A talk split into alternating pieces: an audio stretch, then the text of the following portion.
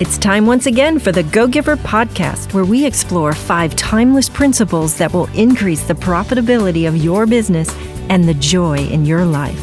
Now, here's your host, the co author of The Go Giver, Bob Burg. Hello again, I'm Bob Burg, and we have what I hope you'll find to be an interesting and value packed show today. People skills are so often the differentiator between the talented person who is reasonably successful and the person who attains huge levels of success, creating buy in and commitment from the world around them. Fortunately, these skills can be learned, though they must ultimately come from the heart. We'll discuss that in our thought of the day. And later in today's interview, we'll be joined by star entrepreneur and best selling author Dave Kerpen, whose newest book just happens to be titled The Art of People. I thank you for joining us. It's been said that success in business, success in life, is based about 15% on technical skills and 85% on people skills. Dale Carnegie himself said that very thing in his classic How to Win Friends and Influence People. This does not, by any means, imply that technical skills or talent is not important. It absolutely is. A person must be competent skill wise, or all the people skills in the world will only get them so far. But as important as talent is, it alone will only get a person so far. Often, those of great talent and few people skills are working for those of adequate talent with excellent people skills. Should it be that way? I don't know. Perhaps yes, perhaps no. Life is funny like that. It does seem to be a principle, however, that has withstood the test of time. And as with any principle or universal law, we can embrace it or we can deny it. What we cannot do is alter it. My suggestion is to study people's skills and make it a strength. Yes, the ability to build, cultivate, and sustain relationships with others is so very important to one's success. The ability to not just get along with others, but to be someone others really like, that they trust, that they're drawn to, whose ideas they buy into, both figuratively and at times literally, that's the person who will go the furthest. As brilliant as Benjamin Franklin was, early on he understood that his way of dealing with others, with sharpness and sarcasm, using his excellent reasoning skills to prove himself right by making others wrong, was becoming much more of a hindrance to him in his career path and pursuit of happiness than it was a help. As a man of great ambitions, he fortunately understood that if he was going to succeed, he was going to have to do it by eliciting people to buy into his ideas. And for them to buy into his ideas, they were first going to have to buy into him. So he began to focus on improving his people skills. In his brilliant book, The Autobiography, he devoted some space to regarding how he did that. Walter Isaacson also discussed that in his in depth biography of the great man entitled Benjamin Franklin. Personally, as one who studies success and has done so for a large part of my adult life, I've come to the conclusion that you can have practically every positive success attribute working for you. You can be talented and of high character. You can be ambitious, kind, charitable, hardworking, thrifty, and energetic. You can have a knack for numbers, a head for business. You can be even tempered, creative, and much more. And all that's terrific. However, if you don't have a finely honed ability to work and play well with others, to relate to them in a way that can positively influence their thoughts and actions, it's simply a lot more difficult to attain the high level of success to which you otherwise could. And this includes professionally, personally, financially, and other areas of importance. On the other hand, when you can conduct yourself in a way that makes others feel genuinely good about themselves and about you, now you're in a position to make a hugely positive difference in the lives of everyone involved. And when you can do this consistently, your life becomes a lot more fun, a lot less stressful, and a lot more profitable. Yes, there are certainly those who've attained great financial success despite their lack of people skills. And it is in spite of it, not because of it. And with many of them, their personal lives in terms of relationships were and are a mess.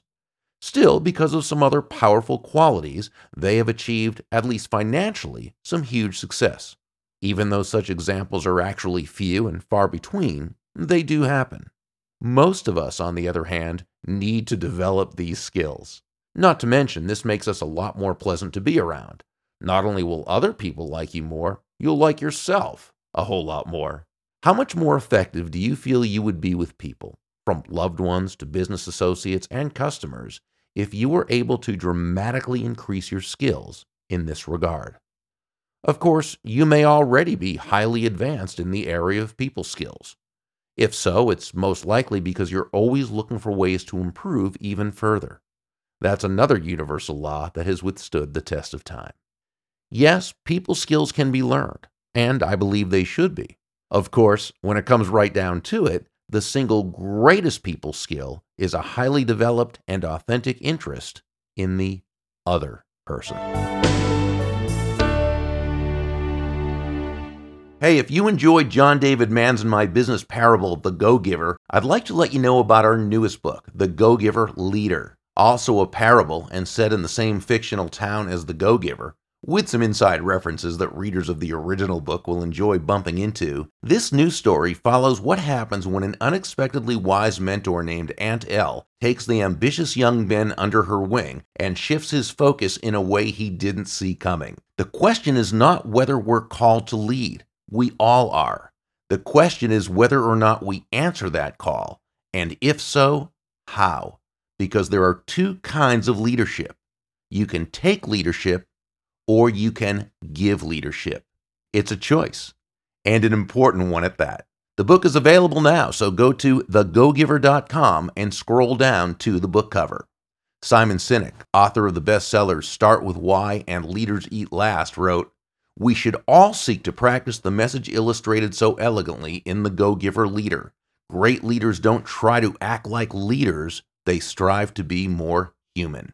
Other endorsers included the publisher of Success magazine, the former president of Southwest Airlines, and many others. You'll find them at the book page when you visit www.thegogiver.com and scroll down just a bit. We hope you enjoy it and find it to be of value.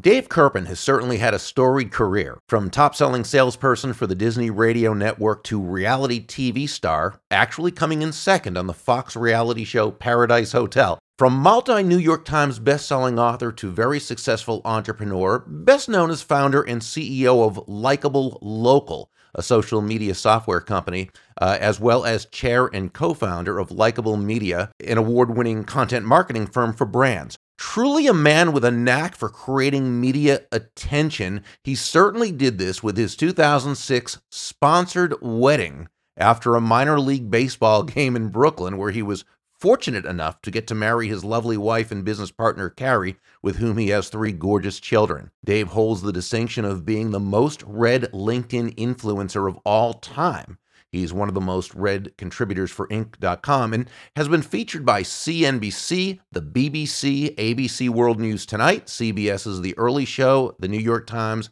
and more. He also keynotes conferences throughout the world. His newest book, The Art of People 11 Simple People Skills That Will Get You Everything You Want, was recently released and has been very popular right out of the gate. Learn more at www.artofpeoplebook.com. And of course, we'll have a link to that in the show notes. Dave, welcome.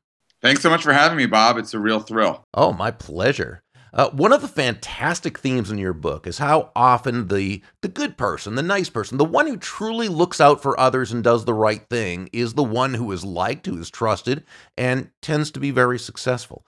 In chapter 14, titled Bluffing is Only for Poker, you told a story of a client who, in order to drive down your fee for a marketing project, he bluffed. And when you discovered his bluff, and when I say bluff, I mean lie, you you lost trust in him as a partner client. First, why is this so um, important? You know eh, that you've got to be able to to take things at face value. And how does another question? How does someone mastering, to quote your book title, "The Art of People," spot when someone might be trying to do this to them? Yeah. So it's a it's a great uh, it's a great question, Bob. And the thing is, trust, of course, is everything in business. Trust. Uh, you, you can't do business with people that you you can't trust. And so, while there is an obvious time and place and opportunity for negotiation, when the negotiation errs on the side of dishonesty, mm. that that becomes a, a, a, situation where you, you can't really um, you can't really trust the person and then mm-hmm. once once that damage is done it, it can't really be repaired you know I, I think there's a lot of ways to tell that somebody isn't being totally truthful.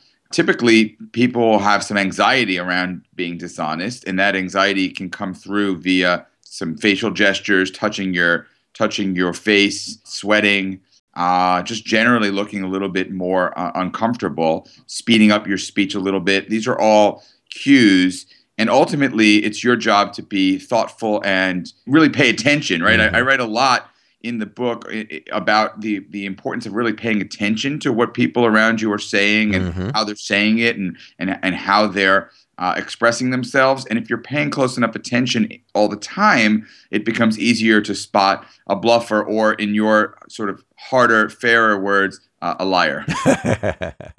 now, you say in the book that passion, and you, you speak a, lot about passion, that it's it's still nothing without persistence. And I, I loved the story, and I think it was chapter 22, and how you landed the uh, the Boston Burger King account for Disney Radio. But it, you know, Dave, it wasn't just persistence; it was as as uh, our colleague Scott McKain would call it, distinction. Uh, you were distinctive, and you were distinctive in a good way. Now share that with us, and I and I'm gonna I'll, I'll put you on the spot because we're friends. You can even sing for us, nice. as, as, you did for your prospective client Brenda Fuente, uh, Fuentes. Well, you know, Bob, it's not often that I get an invitation to sing on a podcast because, because those those that have heard me before might might never want that to happen again. But I, I, will I will go ahead and take you up on the offer. You know, I was a young salesman uh, for for Radio Disney. I was assigned the Burger King account which we had never worked with before. And so basically, I was given a name and a number, and this was really pre the internet. So the only way I could reach out was via phone. And uh, I called up Brenda Fuentes, the, the woman that I was responsible to uh, to try to get a hold of and sell.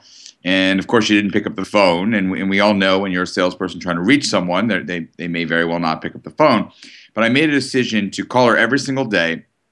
And of course, I wouldn't leave a voicemail every day because that would get super annoying. I would leave a voicemail once a week and in order to stand out, to your point, kind of uh, be be distinctive, be unique, be creative, I thought I would sing a uh, Radio Disney song, a pop song, um, but change the lyrics a little bit. So you know, in, instead of um, uh, Britney Spears' "Oops, I Did It Again," I would say, "Oops, I called you again, but you didn't pick up. No, you didn't pick up." And you know, I, I would do that once a week, and I would call her once a day. Now if I had given up on, you know, after 20 calls, 25 calls, 30 mm-hmm. calls, uh, I might never have reached her. It was the it was literally the 37th phone call. Um, and I so I probably left about seven, seven or eight singing voicemails as well. Mm-hmm. 37th phone call that Brenda Fuentes picked up the phone and said, "Are you ever going to stop calling me and leaving those ridiculous songs uh. as voicemails?" And I said, "I am now, Brenda. Now that you picked up, thank you so much, and I'm really glad that uh, you you uh, uh, thought to to uh, pick up the phone and chat with me, and of course we had a conversation, and that led to an opportunity, and that led to um, opening up the Burger King account and tens of thousands of dollars for the company, and a really nice commission check for me. Mm-hmm. And so you know to me the lesson is twofold. Kind of like you said one is one is the value of persistence which we all kind of know but it, it becomes hard to put into action. And the other is the, the value of, of, of passion and, and, and, and doing things in a way that really will help you stand out. And i think when you combine those two things it can be a very powerful force. Mm, indeed. Now one chapter i found just just absolutely fascinating. In fact i think i tweeted about it uh, I got so excited about it. It was when you discussed mirror neurons.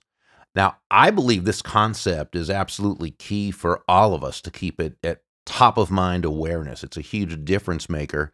and a key aspect to one's success in just about all areas. And, and to your credit, you found out about this before a sort of a difficult meeting you were about to have with your team and you were not in a good mood and you you you were interviewing someone on your podcast John Bates who kind of clued you in on this tell us the background and uh, on this and and and about mirror neurons and and, and attitude yeah, so I, I was in a I was in a tough mood, and I had to address the whole team in our weekly team meeting, and wasn't really sure how I was going to do it. Um, but I had this podcast right before, and this John Bates, who is a uh, uh, executive coach and public speaker, and um, and teaches people how to speak publicly. He got on uh, the podcast with me, and he asked me if I've ever had a, a, a bad audience, and I said, "Oh yeah, sure. I've had some rough audiences in my speaking days." And he said, "Well, some I have some bad news for you. It's probably your fault." and I said, "What are you talking about?"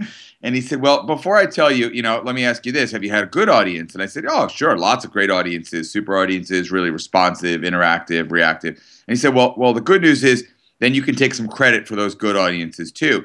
And he mm-hmm. taught me about the power of mirror neurons, which are which is really science based, and mm-hmm. essentially mm-hmm. at the cellular level, we all respond to the mood of the person that's speaking to us.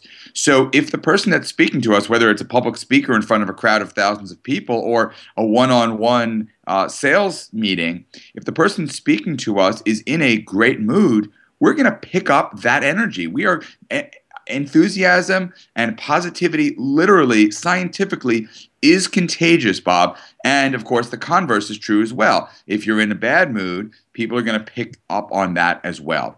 And so I found this concept to be just incredibly powerful.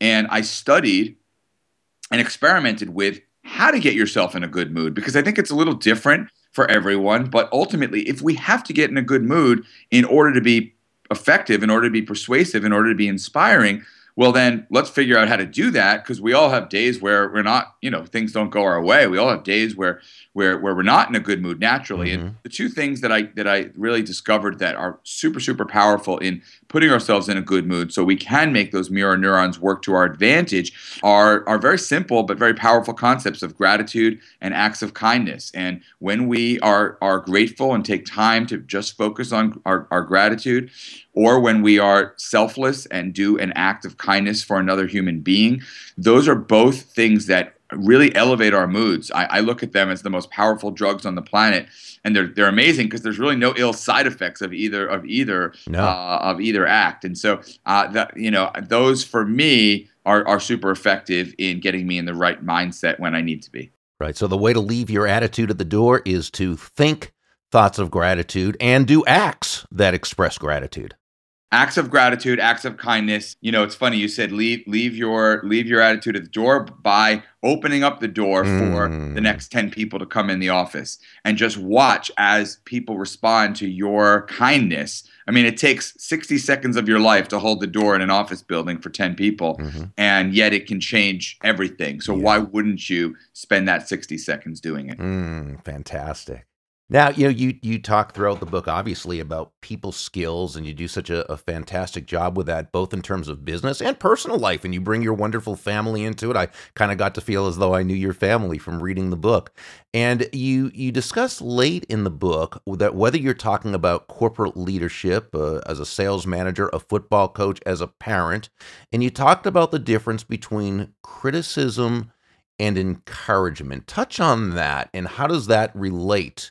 To really to to uh, to bringing out the best in others? Let me say first of all that I understand, you know, for managers out there, for and, and leaders out there, for parents out there, because I'm a parent and a manager and a leader myself. I understand how hard it is to not be critical when we see things in our uh, d- direct reports or children that uh, warrant correcting. I, I, really do get that. That being said, the, the, the, problem is that criticism just doesn't work. I mean, it just it just doesn't, and uh, praise does.